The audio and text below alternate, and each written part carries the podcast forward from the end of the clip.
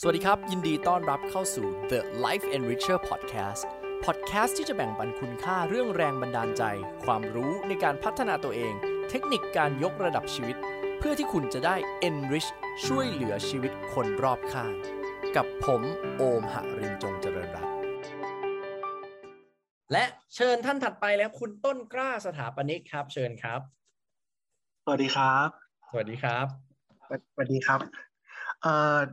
เรื่องของผมก็น่าจะคล้ายๆกับพี่เก่งนะครับ ที่ที่พูดไปเมื่อสักครู่ แต่ว่าอาจจะคนละเนื้อเรื่องกันนิดหน่อย จะจะปรึกษาว่าเออคือทุกวันนี้ครับ ผมเปิดบริษัทเป็นบริษัทออกแบบและก่อสร้างนะครับเออ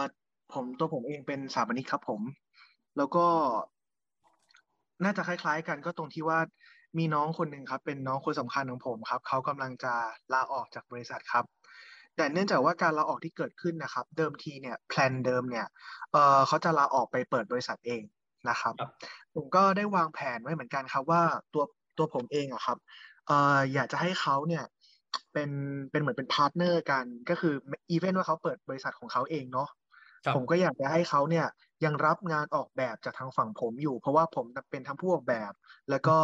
เป็นทั้งเป็นเป็นทั้งดีไซเนอร์แล้วก็ contractor ในตัวด้วยอะครับอืม แต่พอตอนเนี้ยเผอิญว่าน้องเนี่ยประสบปัญหาเกี่ยวกับเรื่องส่วนตัวของเขาครับเขาเหมือนกับว่าเลิกลากับแฟนนะครับ แล้วก็มีมีเรื่องของคุณพ่อไม่สบายเนี่ย ครับเอ่อค่อนข้างตอนแรกเขาจะขอเออร์เจนรีไซน์ด้วยครับครับ แต่แต่ผมก็ด้วยความที่เราสนิทกันเขาก็เลยบอกว่าโอเคงั้นงั้นเขายังจะไม่เออร์เจนเขาจะไปเอ่อออกตอนประมาณแบบมกราอะไรอย่างเงี้ยครับน้องโอมอืมแต่ว่า ช่วงเวลาเนี้ยตั้งแต่เดือนพฤศจิกายนจนถึงธันวาคมที่ผ่านมาเนี่ย performance เขาอะครับดรอปลงไปเยอะมากครับ และด้วยความเราสนิทกันด้วยความแบบเราสนิทกันประมาณแบบสามสามสี่ปีแล้วอะครับอืผมอาจจะเป็นคนที่ treat น้องๆในบริษัทเนี่ย คือคือเราอาจจะไม่ได้รักกันเหมือนครอบครัวเนาะแต่แต่เราให้เกียรติซึ่งกันและกันมาก ๆนะครับเอ่อผมก็ ผมก็ไม่ได้ตำหนิเขาไปอือฮึแต่เขารู้นะครับ ผมว่าเขารู้ลึกๆว่า ผมเองคงรู้สึกผิดหวัง นะครับ ผมอาจจะเป็นคนไม่ได้แบบตำหนิลูกน้องแรง ครับ ทีนี้ครับน้องโอม พอเดือนพฤศจิกายนธันวาคมมาครับ ความเสียหายที่มันเกิดจากเขาแบบหลุดโฟกัสกับงานนะครับครับมันทำให้ผมเห็นถึงวิสัยทัศน์บางอย่างของเขาว่าเขายังไม่พร้อมที่จะเป็นผู้ประกอบการ แล้วครับวันวันหนึ่งถ้าเขาเป็นบริษัทขึ้นมาจริงครับๆเขาสมควรไหมที่จะเดินเคียงข้างผม คำถามของผมที่จะถามน้องโอมเนี่ยครับครับ ผมควรจะ advise เขายังไงดี ควรจะพูดคุยกับเขาอย่างไรดี เพื่อที่จะ เรียกว่าละมุนละม่อมที่สุดนะครับ เพราะว่าตอนเนี้ย ผมผมเชื่อว่าเขามองเขาเขารู้ตัวแหละว่าเขาว่าสำคัญที่สุดกับผมเนาะแล้วมันอาจจะเป็นหนึ่งความผิดของผมด้วยที่ น้องๆ องค์กรผมอะครับ มีทั้งหมดหกสิบกว่าคนเนาะ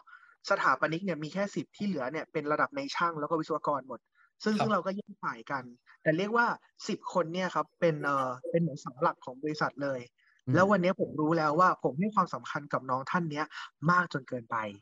อือฮึแล้วเขาก็รู้ตัวเองเหมือนกันว่าเขาสำคัญกับผม ซึ่งการออกของเขาครั้งเนี้ยมันสร้าง Impact กับผมจริง ๆ ดังนั้นเนี่ยผมมีคำถามสองอย่างครับหนึ่งเลยผมจะ advise เขาอย่างไรสองถ้าน้องโอมเป็นพี่อืมน้องโอมจะยัง support เขาให้เขาเป็น หนึ่งใน partner คู่ค้าธุรกิจในอนาคตอีกไหมครับโอ้คำถามดีมาก ก่อนอื่นเลยปรบมือให้พี่ต้นกล้าหนะครับ เป็นผู้นำที่มี empathy ให้กับลูกน้องมากๆ ผมฟังผมรู้เลยว่า ผมชื่อดานะครับอ๋อลืมดาบอกชื่อต้นโอเคกล้าเป็นชื่อบริษัทอ๋อชื่อดาโอเคครับเยี่ยมครับ ขอบคุณมากคุณดาครับผม ก่อนอื่นเลยผมได้ยินถึง intention เจตนาเนาะแล้วก็ character ของ leader แบบเนี้ยเป็นคาแรคเตอร์ leader ที่ใส่ใจลูกน้องนะครับ ก็จะมีบารมีนะครับ แล้วก็มี เขาเรียกว่าอะไรอะมีบุญคุณกับคนเนาะนะครับ ได้ยินเลยถึงเจตนาตรงนั้น ก็อยากชื่นชมในมุมแรกก่อนนะครับ ทีนี้ครับเอ่อต้องบอกว่า advice เรื่องแรกก่อนเลยเนาะผมได้ยินว่า 3-4 ปีที่ผ่านมา เขาสนิทกับเรามากแล้วเขาสร้างผลลัพธ์ที่ดี อันนี้ผมเข้าใจถูกไหมครับคุณดาโอเค แสดงว่าโดยพื้นฐานคนคนนี้เป็นคนที่ perform ครับ แต่เพราะมีปัญหาแฟนและปัญหาครอบครัวเขา drop ถูกไหมครับใช่แสดงครับว่า EQ ของเขาไม่ดีครับ หรือการบริหารจัดการอารมณ์ครับ พออารมณ์มันแย่ เขาควบคุมตัวเองไม่ได้ครับ ผลงาน performance drop งั้นสิ่งแรกที่เราต้องช่วยเขาครับ เราไม่ได้ช่วยแค่ advice เรื่องการทำงานเลยครับ ช่วยดูแลใจกันก่อนเลยครับ ใช้ศาสตร์การสะกดจิตบำบัดให้หายเครียดได้ไหมพาไปนั่งสมาธิได้ไหม เราสามารถโค้ชเขาให้เขาปล่อยวางความทุกข์ได้ไหมนะครับ และอันนี้ก็จะเป็น skill set อันนึงแล้วสำหรับคนที่ใช้การ coaching เป็นใช่ไหมครับ หรือถ้าทำไม่เป็นแล้วเอาง่ายสุดเลย มีอะไรไม่สบายใจเล่าให้พี่ฟังบ้าง นั่งฟังอย่างเดียวนะครับ แต่ถ้าเราเรียนรู้การโค้ชมาแล้วนะครับ ถ้าเราเรียนในคลาสออนไลน์เรื่องการโค้ชมา เราจะรู้ว่าเออมันมีเทคนิคการโค้ชที่ถามเขาเนาะ เช่น รู้สึกอะไรอยู่ ปัญหามันคืออะไร โอกาสมันคืออะไรหรอ เราต้องทำอะไรหรอเพื่อปัญหานี้มันหายไปนะครับ เวลาเราถามเจาะถูกจุดนะครับ อารมณ์ลบที่อยู่ในตัวของเขาอาจจะหายวับไปเลย แล้วพอใจเขากลับมาฟูใหม่นะครับ นั่นแปลว่าอะไรครับ เขาก็สามารถกลับมาเป็นคนที่ perform ได้เหมือนเดิม โจทย์มันอยู่ตรงนี้ครับพี่ดา เพราะเขาเคยเป็นคนที่ perform มา โอมเลยมองว่าคนนี้น่าสนใจ ถูกไหมแต่เพราะตอนนี้เขาเจอวิกฤตอยู่ครับ เขา dropแล้วเขาทำดีที่สุดแล้วครับ ในจิตใจที่เขาสามารถดูแลตัวเองตอนนี้ได้ ผมจะเข้าไปอบอุ้มเขาครับ ให้เขากลับมาจิตใจแข็งแรงได้ ซึ่งบางครั้งมันไม่ต้องใช้เวลานานครับ มันแค่ต้องมีทักษะการโค้ชหรือส่งให้โค้ชมืออาชีพช่วยโค้ชให้ชั่วโมงเดียวสองชั่วโมงให้หลุดให้หลุดมาจากปมตรงเนี้ยให้เขาเดินหน้าต่อได้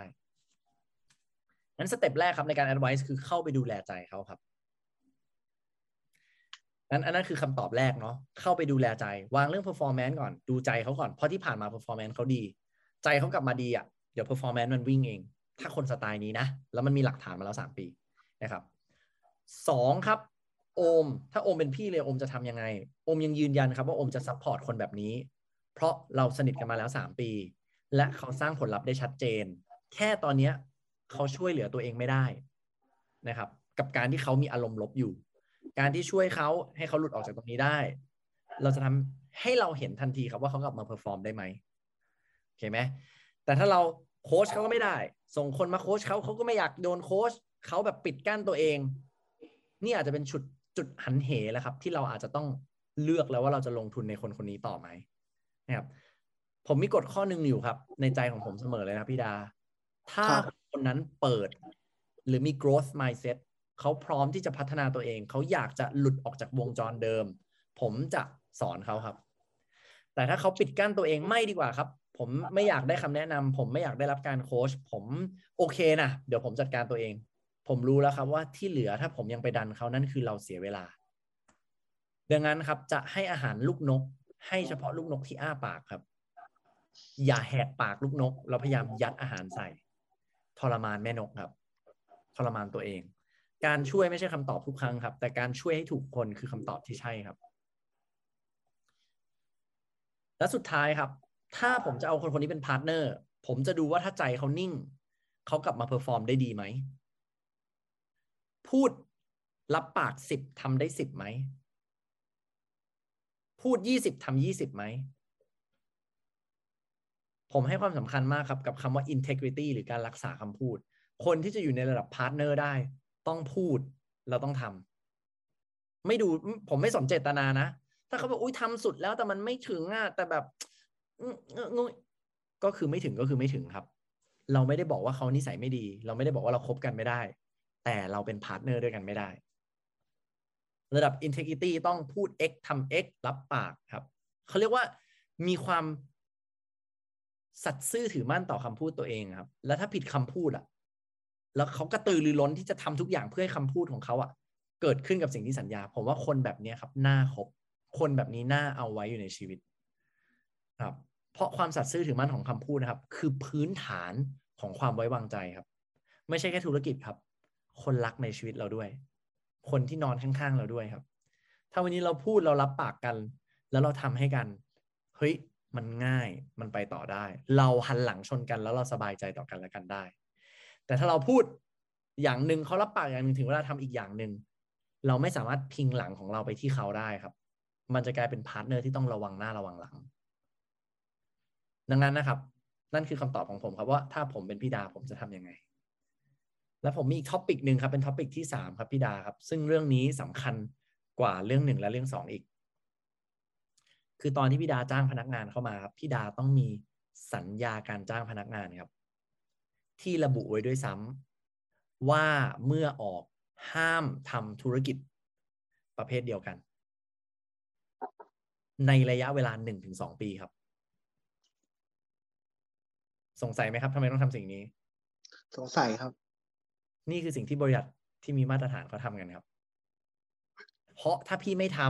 ำแล้วเขามีฐานลูกค้าทั้งหมด แล้วเขาทำได้เหมือนพี่ทั้งหมดเขารู้ซัพพลายเยอะเขาเลยว่าง่ายเขาทำแข่งกับพี่แล้วฆ่าพี่ได้เลยอะเขาก็ทำได้นะครับเขาจะมาเป็น partner พี่ทำไมครับงั้นถ้าธุรกิจมันคือธุรกิจจริง ๆ นะครับ เราก็ต้องเข้าใจว่าทุกคนก็อยากดูแลครอบครัวตัวเอง ทุกคนก็อยากเติบโต ดังนั้นครับในการเซ็นสัญญาตรงนี้ครับมันเป็นเรื่องของความรอบคอบในเชิงกฎหมายแล้ว ถ้าพี่ได้คนที่ดีคนที่น่ารัก อันนี้โชคดีไปครับ แต่ถ้าพี่ได้คนเก่งที่เขาเป็นคนที่กูกะโตแล้วกูไม่สนหัวใครครับ พี่จะเดือดร้อนครับ แล้วคอนแทคลูกค้าของพี่ทั้งหมดสามารถโดนดึงไปใช้ได้ ถ้าสัญญาการเซ็นตั้งแต่แรกพี่ไม่รัดกลุ่ม แล้วพี่จะกลายเป็นคนดีครับ ที่แพ้ในสงครามธุรกิจครับ พี่ต้องมีสิ่งนี้ แล้วทำไมต้องมีปีหนึ่งถึงสองปีครับ มันเปิดแก็บให้ธุรกิจพี่เติบโตไปในอนาคต ให้คนข้างหลังเขาตามไม่ทัน และจริง ๆ ครับในสัญญาพี่ต้องระบุด้วยซ้ำว่าพนักงานห้ามเอาฐานข้อมูลมาใช้ไม่งั้นโดนฟ้องร้องและปรับได้ แล้วพอมีสิ่งนี้อยู่ไงครับ มันเลยยังเกิดความแฟร์อยู่ในการทำข้อตกลงตั้งแต่เริ่มสำคัญมากครับทำธุรกิจไปถึงจุดหนึ่งอันนี้ผมก็ได้ยินมานะธุรกิจผมก็ยังไม่ได้ใหญ่นะ แต่ถึงจุดหนึ่งครับ เรื่องกฎหมาย แล้วก็เรื่องอ่าเรื่องทนาย เรื่องลิขสิทธิ์เรื่องกฎหมายกับเรื่องการเงิน finance ทั้งหมดจะกลายเป็นเรื่องที่สำคัญที่สุดในการทำธุรกิจครับมองภาพรวมอย่างเดียว มีคนบริหาร แต่พี่ต้องเก่งการเงินมาก ๆ แล้วก็เก่งเรื่องของแบบกฎหมายมาก ๆ เพื่ออุดรอยรั่วตัวเองครับ ไม่ให้ไม่เจอไม่ให้เจอเหตุการณ์แบบนี้ นอกจากว่าในสัญญานั้นพี่บอกได้เลยว่า ถ้าจะอนุญาตให้เปิดอะ ต้องอยู่ภายใต้ condition ที่เจ้าของอนุญาต นะครับดังนั้นนั่นก็เป็นเรื่องที่ 3 ที่ผมอยาก suggest ไปแล้วก็เรื่องที่ 4 ครับ สุดท้าย ถ้าพี่ฟันธงแล้วว่าคนนี้จะเป็นซัพพลายเออร์ของพี่อะพี่ก็แค่ร่างจดหมายขึ้นมาครับหรือร่าง MOU ขึ้นมา ในการร่วมงานอย่างชัดเจนว่า ถ้าเขารับงานต่อจากพี่คอมมิชชั่นเท่านี้ตรงนี้เท่านี้ ห้ามเอาลูกค้าไปดีลเองนะ ต่างๆ นานา จนถึงขั้นสุดท้าย ถ้าทำผิดพลาด งานส่ง late คุณบริหารไม่ได้เกิดการค่าปรับบริษัทคุณต้องรับผิดชอบนะงั้นทุกอย่างต้องรัดกลุ่มครับ แล้วถึงเวลาหน้างานจริง ๆ พี่ก็ต้องกล้าเรียกร้องตามข้อตกลงตรงนั้น ไม่งั้นพี่ก็จะเอ็นดูเขา แล้วก็เอ็นเราขาดครับงั้นการทำ partner นะครับกฎข้อหนึ่งที่ผมได้เรียนรู้มาจากการที่ทำ partner มาในช่วงที่ผ่านมานะครับ อย่าทำ partner อะไรก็แล้วแต่ที่มันใหญ่โตมาโหฬารกับธุรกิจสตาร์ทอัพในช่วงแรก ๆ ครับ ธุรกิจที่พี่อยากจะ partner เขาจริงๆคือธุรกิจที่อย่างน้อยเขามีฐานลูกค้าพันคนขึ้นไปครับ ประสบการณ์ถึงความรับผิดชอบถึงวิธีการบริหารมืออาชีพแล้ว ไม่งั้นเขาอยู่ตรงจุดนั้นไม่ได้ครับ นอกจากซะว่าพี่ไซซิ่งเดียวกับเขาเริ่มด้วยกันเล็ก ๆ ไปด้วยกันโตไปด้วยกัน มันก็จะมีโอกาสผิดพลาดเล็กๆน้อยๆไปด้วยกันครับ แต่ในมุมที่ถ้าพี่มีพนักงานหกสิบคนแล้วอะเขาเพิ่งเริ่ม กรุณาเกลี่ยงานที่พี่สามารถบริหารความเสี่ยงได้ครับ ไม่งั้นเราไป partner กับบริษัทที่ sizing เดียวกับเราแล้วเขารับผิดชอบกันได้ แล้วหนาแน่นขึ้นไปอีกกว่าเดิมดีกว่าไหมนะครับ อันนี้ก็เป็นโจทย์แล้วก็อีกอันนึงครับ อันสุดท้ายแล้วก็คือ มองในมุมของไม่ได้เป็น direct competitor อะแต่เป็นคู่แข่งในเชิงที่แบบอ่าเป็นคู่ค้าในเชิงที่แบบไม่ได้ทับลายกันเช่น พี่ขายผลไม้ ลูกน้อง อย่าอย่าไปเปิดขายผลไม้ มึงไปเปิดขายน้ำจิ้มผลไม้ แล้วเราขายด้วยกัน ครับโตไปด้วยกันได้อย่างนี้น่าสนใจกว่า ไม่ไม่ทับลายกันนะครับโอเคครับ นั่นเป็นคำแนะนำของโอม ซึ่งอยากจะบอกว่าอย่าเชื่อโอมครับ โอมไม่ได้เป็น expert ในด้านนี้เนาะนะครับอย่างที่บอก context วันนี้คือโอมเป็น expert เรื่องการโค้ชแต่เมื่อกี้คำ consult ทั้งหมด กรุณาใช้วิจารณญาณในการกรองครับนะครับ ตรงไหนดีลองหยิบไปตรงไหนไม่ work วางไว้ในห้องนี้ครับผมขอบคุณครับ ขอบคุณมากครับอะพี่ดาทวนหน่อยว่าเมื่อกี้ได้ตกผลึกอะไรบ้างครับผม โอเค อย่างแรกเลยครับก็ขอบคุณมากๆเลยครับ ที่โอมให้คำแนะนำหลายสิ่งหลายอย่างที่โอมแนะนำมาพี่ค่อนข้างถูกใจนะครับ แล้วก็บางจุดเนี่ยเรียกว่าเจึกเลย เพราะว่าพี่อาจจะเป็นคนที่ค่อนข้างใจดีอะครับเนาะอย่างแรกเลยครับก็รีแคปก็คือว่าอย่างแรกเลยเนี่ย ถ้าเกิดกรณีที่เอมเรียกว่าเขาเรียกอะไรสภาวะจิตใจ mentality ของแบบพนักงานเราตกลงไปครับ อาจจะต้องได้รับการแบบเทอราปีเนาะจากคนที่เป็นโค้ชนะครับ ซึ่งพี่เองก็เพิ่งรู้ว่ามีอย่างนี้ด้วยนะ ไม่เคยรู้มาก่อนนะครับ ก็ต่อมาครับเอ่ออาจจะเป็นเรื่องที่สองนะครับ ที่บอกว่าถ้าจะต้องแบบเอ่อเรียกว่าไฟแบบ the social the the chosen one นะครับสักคนที่แบบจะจะแบบมายืนเคียงข้างแบบธุรกิจของเราเนี่ย เรื่องของการรักษาคำพูด อันเนี้ย พี่เสริมให้น้องโอมนะครับ ซึ่งสำคัญมากๆจริงเนาะถ้าเกิดน้องโอมได้คอนซัลท์กับบริษัทก่อสร้างอะครับเรื่องเรื่องของอสัญญาเนี่ย gentleman agreement เนี่ยถือว่าแบบหักไม่ได้เลยนะครับ MOU contract ใดๆเนี่ยครับมันก็เท่านั้นแหละแต่คำพูดนะครับคือสิ่งสำคัญนะครับ สัจจะบารมีต้องมี ถามว่าน้องคนนี้มีไหมแรก ๆ ไม่มีครับ แต่ตลอดสามปีเนี่ยเขาพรูฟให้ผมได้เห็นแล้วว่ามีจริงๆแต่พี่จะบอกว่าพอมันเกิดปัญหาเนี่ยคือเขาจัดการกับ EQ ไม่ได้จริงๆมันน่าตกใจมากที่เขาเป็นแบบเขาเป็น perfect player ของพี่จริง ๆ นะครับแต่ว่ามันแพ้แบบหมดรูปจริงๆอะเออ ที่เราไม่กล้าว่าหนึ่งข้อคือเราไม่อยากจะฟังเขาแล้ว แต่ก็คิดว่าในเร็ววันเนี่ย เออจะพูดคุยเนาะเพราะเขาเองก็รู้สึกเขาก็รู้ตัวเหมือนกัน เขาคงมีแบบ บางอย่างแบบมันเมสอัพอยู่ภายในนะครับต่อมาครับที่ผมแนะนำก็คือว่าทำงานประกอบธุรกิจเนี่ยเออควรจะมีสัญญาเนาะ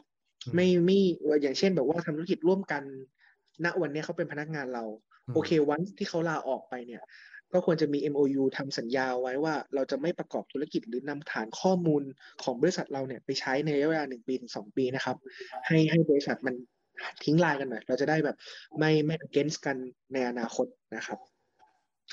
ต่อมาก็เรื่องที่สี่นะฮะก็เป็นการลาก MOU นั่นแหละที่ที่พูดไปแล้วนะครับ ที่บอกว่าจะหา partner สักคนเนี่ยลองอย่าอย่าเป็น partner กับคนที่เริ่มทำเป็นสตาร์ทอัพนะครับเอ่อถ้าเกิดเป็นสตาร์ทอัพเนี่ย sizing เนี่ยควรจะเอ่อห่างกันหน่อย หรือไม่อย่างนั้นถ้าถ้าเป็นแบบ tiny เล็ก ๆ เนี่ยก็ควรที่จะใกล้กันแล้วเติบโตไปด้วยกัน อันนี้พี่ถูกต้องไหมอืมใช่ครับใช่ครับ เรื่องสุดท้ายครับก็คือ มองว่าเขาเป็นคู่แข่ง เอออมมองในมุมมองที่อาจจะเป็นคู่แข่งในอนาคตเพียงแต่ว่าไม่ต้องมาทับลายกันอะไรประมาณนี้